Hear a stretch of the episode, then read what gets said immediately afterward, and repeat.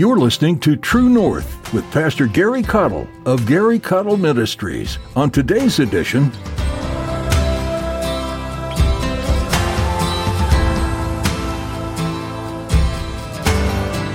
When was the last time God stirred your heart to do something for the kingdom and you took it upon yourself as a commission from God that was your personal ministry, that if you didn't do it, it, it would never get done, and you committed yourself to your very last breath to do that for God? Is that foreign to you? It ought not to be. Amen. It ought not to be, but there's many today. Well, I don't know what I can do for God. Well, you know what? The Bible says that if you'll seek Him, you can find Him. when would you say was the last time you had a sole responsibility that you genuinely felt was assigned to you by the Lord? If it's been quite a while, the next question you can ask yourself is when did you last spend time wholeheartedly seeking Him? In today's message, Pastor Gary will encourage you to fervently seek the Lord in prayer and to faithfully act on His guidance. In his study, you'll learn that the more committed you are to the kingdom, the less the things of this world will matter to you. Now, here's Pastor Gary in Nehemiah chapter 2 as he continues his message Let us rise up and build. It's not what can I do for the church, it's what can the church do for me. And people come not to serve, but to be served. And if I'm not served, then I'll find somewhere that will serve me. But did you know that if you're a child of God, uh, Jesus came not to be ministered unto, but to minister. That is, Jesus didn't come to be served, he came to serve. And Jesus wants us to be like him. But we've got this whole philosophy in our churches today where people just have this attitude, well, that church don't do nothing for me. When is it ever supposed to? You supposed to do something for it. Can I get an amen? I'm not saying that we shouldn't serve one another, but it's the attitude that I'm addressing. It's the heart problem that I'm addressing. We get this notion that we are somehow, you know, we deserve it or somehow we're supposed to be served hand and foot. And, and people get upset if the preacher don't shake their hand or if the, if the deacon don't call them uh, when it's the, their week to call them or, or somebody didn't pay a visit because they was in the hospital sick and they, nobody at that church ever called me. And it might have been every one of them was fighting fighting hell the same week you was fighting hell in the hospital, and you need to have a little grace. Amen? People are people and they have problems, and we're going to let some things slip through the cracks. But there's no reason for us to get throw a hissy fit and act like a three year old and pitch a temper tantrum and quit church because the church didn't serve us like we thought it should. Amen. Praise God. What I'm talking about is we should have an attitude of what can I do for God. You see, what, what happens is when you have a willingness to work, the Bible says, uh, Commit thy works unto the Lord, and thy thoughts shall be established. If you will commit your activity to the work of God, you won't have time to be distracted by wayward thoughts. You can preoccupy your thoughts by involving your work in the work of the Lord. Some of you just need something to do for God. And you quit all your bickering. You quit all your complaining. You quit all your backbiting and running people down and gossiping because you don't have time for none of that. And I'm just saying there's plenty to do around here. And if you don't know what to do, come talk to me after service and I can give you a list 10 miles long. Amen. but uh, it's a mindset. We got to be willing to do the work. And thank God for working people. And I want to say right now to this younger generation coming up, the ones that have good work ethic, I thank God for you and I salute you. Amen. Because that's harder and harder to find nowadays. But listen, uh, if you keep letting other people pay your bills, uh, soon and sooner or later they're going to control your entire life. And you'll be imprisoned by your own unwillingness to actually put forth some effort for yourself. Amen. And it's time that we raise up a generation that has a mind to work. You country folk have used this expression, well, I have a good mind to fill in the blank, right? I have a good mind to go to Walmart. I have a good mind to, and we got it wrong right there. We most of us don't have a good mind. Usually it's corrupt, ain't it? Usually we got our mind on th- crazy stuff.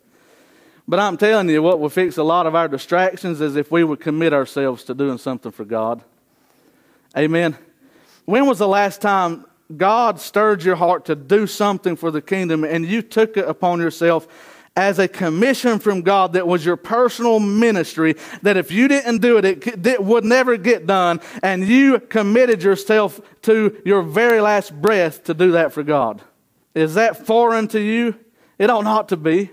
Amen. It ought not to be, but there's many today well, I don't know what I can do for God. Well, you know what? The Bible says that if you'll seek Him, you can find Him. Won't you talk to God about that a little bit? He's the one that created you. He knows what your gift set is. He knows how you're thinking. He knows the way you operate and the way you function. He's got just the place that you'll fit in the kingdom. But you've got to have a mind and a willingness to do actual work. Because listen, the bills don't pay themselves around here. Amen. Somebody's got to get up and go to work uh, so that we can take up an offering and, and that, so that we can uh, cover the expenses of ministry. Amen. Uh, this thing just don't happen by itself. And most of you good, hardworking Americans, and I thank God for you. But I'm telling you something, we need to transfer that zeal that we have for a paycheck on payday for a zeal that we have for the Lord. Amen. If you were as motivated to be uh, effective and useful for God in the kingdom as you were to get a paycheck, how would that change your spiritual life? If you're as committed to seeing this church grow and prosper and reaching the lost as you were making sure you kept a good job and uh, climbed the corporate ladder, how vastly different would our churches be today? It's something that we got to commit to. It's something that we got to be willing to do. Amen. And, and, and, I'm, I'm just throwing this out there because I know that God's wanting some of you uh, to recommit, amen, to get plugged in. Uh, and some of you just kind of got one foot in and one foot out, and you kind of testing the water. I don't know uh, if I should do this or not. And you got your tiptoe in there. The water feeling pretty good, but you're not sure if you want to get ankle deep, and you're not sure if you want to get knee deep, and you sure don't know if you want to get waist deep. And God wants you to get all the way in and waters to swim in. Amen. And here's the thing well, I'm afraid I'll be hurt. Some of you say, I'm, I'm afraid I'll be disappointed. I'm afraid I can't do it. All of the above will happen. Let me just go ahead and tell you that right now. You're going to be hurt. You're not going to be able to do it. And things are going to go wrong. All right, now what? Still do it. Amen. Still do it because the kingdom of God and the work of God must go on because we're fighting the very forces of hell and darkness to do it. Why do you think everything goes haywire every time you try to do something for God? Because the devil wants to stop you. More on that Wednesday if you'll be here at noon. But the devil wants to stop you. And he'll give you every excuse in the book. Got to have a mind to work. Let me go on to my next point. Number two, Jesus must always be the main attraction. Amen. Jesus must always be the main attraction. Mark chapter 2, verse 1, look at it again. He entered into Capernaum after some days, and it was noised that he was in the house. I love that, don't you? Look what happens in the next verse. And straightway, or immediately, many were gathered together, insomuch that there was no room to receive them. No, not so much as about the door. Now, what attracted them people to this meeting? It was Jesus. And Jesus, it wasn't just, how do I say this? It was who Jesus was. It was what Jesus could do for them. Right? And Jesus said, if, if I be lifted up from the earth, I will draw all men unto me. You want to know what drawing power we have to pull people into the church? Preach Jesus. Live Jesus. Do Jesus. Amen. Be like Jesus if we'd drop our cynical attitude and our Pharisaical attitude and, and quit snubbing our noses at people, amen, and quit acting like we're better than people and tiptoeing around them like they're going to give us a disease and walk up to them and give them a big old bear hug and, and pray over them and love on them, amen, and start doing what Jesus did, you might be surprised at how many people might show up for church. In fact, it'd fill the house. We'd have to knock our walls and build on if we start loving like Jesus loved and doing like Jesus did. Amen. Jesus must always be the main attraction. Not the lights, not the camera, not the action, not the music, amen, not the programs, amen. Uh, and look, we, ha- we don't have no problem with any of that, but we must always remember that Jesus Christ is the one that has the preeminence. And if Jesus ain't lifted up, everything we're doing is in vain. Amen. Point number three. What happened in this text that we just read in Mark chapter 2? They praised him, they preached him. Jesus was praised, Jesus was preached, and then they patterned after him. Something for you to think on. Amen. And if we'll praise him and preach him and pattern our lives after him, that's the recipe to explosive church growth. Number three, there must be an outreach to the lost and the hurting. There must be an outreach. And I thank God for what we've seen already just in the short time that we've been here. This church has a heart to reach out, and that's one of the reasons I'm here. Because I was praying, God, to pair me up with some people that are hungry to reach their community. And if you haven't noticed that yet, you're just blind. And I know every church has its problems.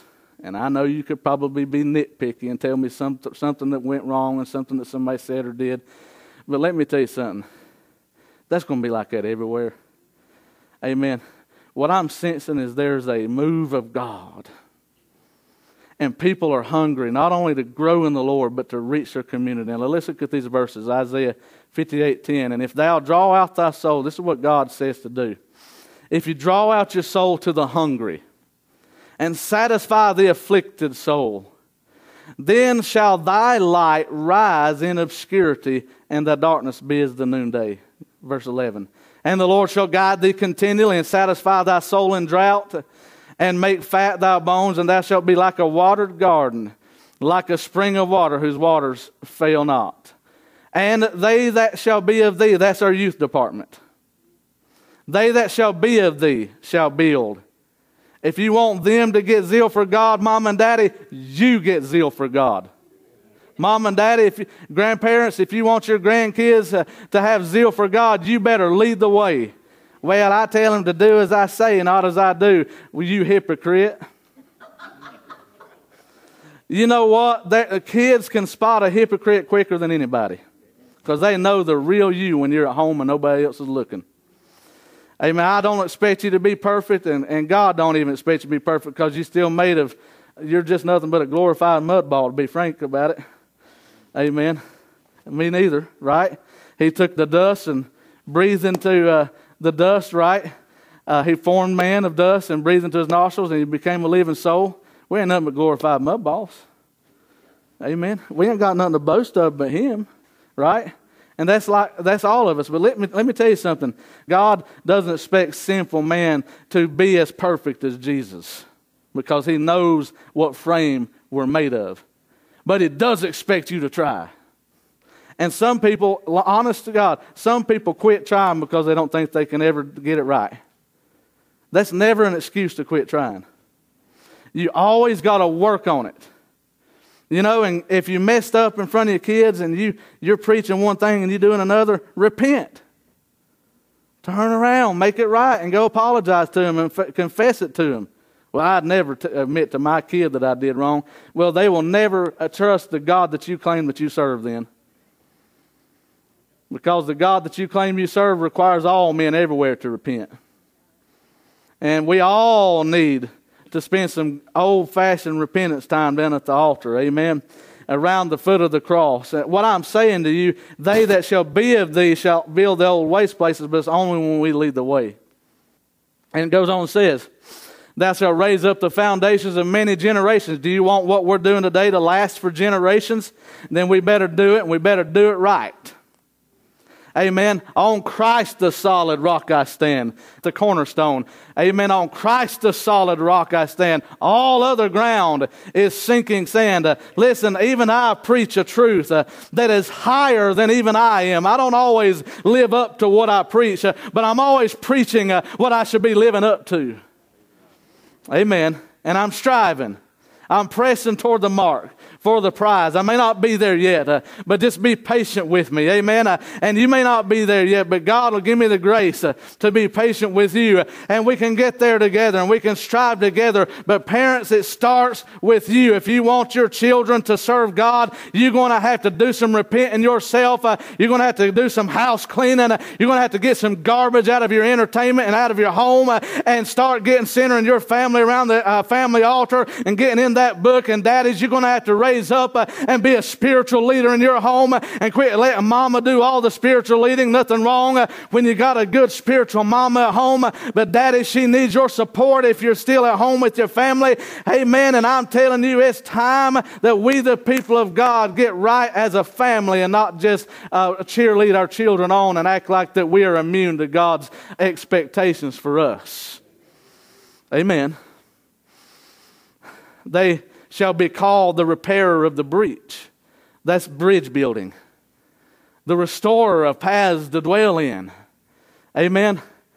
I know that our country, I, I, saw something on Facebook the other day. I, somebody said, I wish I missed the America that I grew up in. How many of you can say that? And I understand that sentiment and I relate to it and I say amen. But I'll be honest with you, America was just full of sinners back then too. They just had a better way of hiding it than we do now. Now we just flaunt it. We just strut our stuff out in the open. We just proud and loud about it, no, not knowing how foolish we are. Amen. And I'm telling you what, the old paths that we need is not what happened back in the 60s or 50s or 40s, but what happened before the foundation of the world when God laid the word down before he ever created man, so that when he created man, man would have his word. That's the old paths we need to seek after, what God said from the beginning that all of us have strayed away from. Get back in that book. If thou turn away thy foot from the Sabbath, from doing thy pleasure on my holy day, uh oh, we're in trouble now. And call the Sabbath a delight, the holy of the Lord, honorable, and shalt honor him not doing thine own ways, nor finding thine own pleasure. Nor, by the way, why do Christians sometimes the only day they can find to go fishing is on Sunday? Amen. You need to be at the house of God fishing for a word that'll feed your, your parched and dry soul. Amen. Amen. Nor finding thine own pleasure, nor speaking thine own words, right? Then shalt thou delight thyself in the Lord, and I will cause thee to ride upon the high places. Listen, you can't provide nothing for yourself that God can't provide better for you. You can go ahead and do your fishing on Sunday and live it up and enjoy your bass boat and neglect the house of God. And one day you'll be calling the preacher, asking them to pray your kid uh, out of some bad situation and praying that God will help him be delivered from drugs and alcohol because you didn't care enough to raise him in the house of God around an old man of God that loved him enough to tell him to stay away from their sin. Amen. I will cause thee to ride upon the high places of the earth and feed thee with the heritage of Jacob thy father. That's a spiritual heritage. For the mouth of the Lord has spoken it. God said, in other words, God can bring it all back. God can bring back what was lost. America don't have to settle for what is. We can repent and turn to God, and God can restore what was lost. And I know there's some things that will never be able to change. But I'm telling you, God is a God of restoration. And God does things in ways that we can't even explain. All I know to tell you is if we'll turn wholeheartedly back to God, God will turn wholeheartedly back to us. God answers sincere prayers. Amen. Number four, there must be a vision. Now, I know that that seems like it's out of order, but it ain't. It ain't. Because I want, what I wanted to say is the reason a lot of people don't do for God is because people don't have a vision to do for God. Look at this verse, Proverbs 29 18. Where there is no vision, the people perish, but he that keepeth the law, happy is he. Okay, let's, let's stay right there for a minute. Where there is no vision, in the Old Testament, often the word vision was synonymous with a word from God when it said in one passage there was no open vision, everyone did that which was right in their own, own eyes. What they meant by that, that there was no current prophet speaking a word from the Lord in that moment in time. There's no open vision, no current prophecy, where there's no vision, that where there's no word from God. Now that's the deeper meaning. Now I know that we apply, and it can be applied with being visionary and all that, but we don't have a vision if we don't capture God's vision. We're just blind. We call it vision, but we're blind when we don't include God in our plans. where there's no vision, where there is no current word from God, the people perish. And I believe that God's word is living. And I believe that God's word is powerful and it makes you come alive. Amen. It is current and it is relevant. It is not just an old archaic history book, amen, that we should just discard and throw away. It's not so antiquated that we got all the use out of it that we're going to get because if you read that book, uh, that book will begin to read you. Amen. If you read that book, God, the Holy Spirit, will begin to speak to your soul and your heart, and God will begin to give you the vision that He has for your life. And if you don't get that, you will perish just like everybody else. Because you were not created to live a life separated from your Creator. Sin is what separated you. God came to remedy that problem so that He can fill your life with hope and purpose and meaning. Amen. And it's time that we junk our own vision of our life uh, and begin to find out what God is currently saying to us. And then it says, But he that keepeth the law, the word of God, happy is he. And see, that's one of the lies, fellas, ladies and gents, that this world will tell you that uh, it's not cool to go to church, it's not hip, whatever the modern word is they use. Amen. Those are archaic, right? uh, it, it's not. It's not popular to fit in with that church crowd. Some of you t- uh, embarrassed you, hoping nobody sees you at the church when you walk out when I dismiss. Oh, I don't hope that my friends don't see me over here. I don't want them to label me. I hope they label you. It do you some good. Amen. Listen, you want you want to be labeled with a bunch of heathen that don't know God. You want to be labeled with the one that can save your soul. Amen. Amen. Listen, we're going to have to quit worrying about. We're going to have to take uh, divorce ourselves from public opinion, because he that keeps the law is the one that's happy. You're not going to be happy fulfilling the lust of this life. You're not going to be find happiness at the bottom of a bottle. You're not going to find happiness shooting it up or snorting. You're not going to find happiness in a, a, in a human relationship. Amen. You're going to find happiness when the, the Prince of Peace uh, redeems your soul and, and fills you with the Spirit and gives you hope from beyond. That's when you're going to find true happiness. And the king said in the midst of Nehemiah 2, now we're back in Nehemiah. I know I'm jumping around a little bit, but this is the way the Lord gave it to me. Amen. This is what the preachers call topical preaching, and most preachers criticize this style of preaching. They're afraid I'm going to get off on my doctrine because I'm not staying in the same patches and staying linear with it. But anyway, Nehemiah chapter 2, verse 6. And the king said unto me, The queen also sitting by him, for how long shall thy journey be, and when wilt thou return? So it pleased the king to send me. This is the word I want you to say. And I set him a time. I set him a time. In other words, he got a plan of action together. He told the king, This is when I need it done. This is what I'm going to do, and it'll be done by such and such a day. And churches are real good about talking about all the things we should do. And I commend you for that. We all do it, don't we? But we're not quite as good about writing a plan down and following through with it. You got to plan your work, but then you got to work your plan. Amen. How many how many uh, ministries are in the graveyard of ideas right now?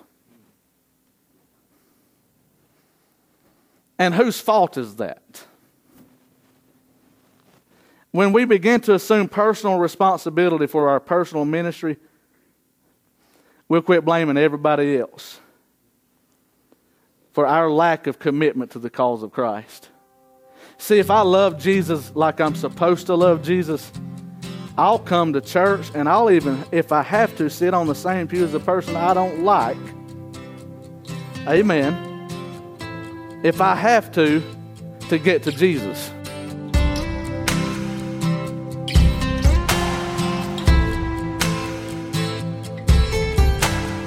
You've been listening to True North with Pastor Gary Caudill. We're so glad you joined us today for this study in God's Word. Be sure to subscribe to True North on your favorite podcast platform so you never miss a new edition. This broadcast is part of Gary Caudill Ministries, and you can learn more about it and Pastor Gary by visiting our website, garycaudill.com. That's Gary, C A U D I L L.com. We'd like to invite you to partner with us in sharing the good news of Jesus through this ministry. Would you join Pastor Gary in praying for those listening? Pray for ears to be open and hearts to be receptive to the truth and love found only in God. Please keep Pastor Gary in your prayers as well as he continues to seek God's direction in this ministry. Another way you can be a part of what we're doing is through financial gifts. All amounts are appreciated and useful. Please prayerfully consider your involvement in this way, and if you feel led to give, you can mail a check to Gary Caudill Ministries, 1112 Old Washington Road, Thomson, Georgia 30824. That's 1112 Old Washington Road, Thomson, Georgia 30824. Thank you for partnering with us, and thank you for listening today to True North.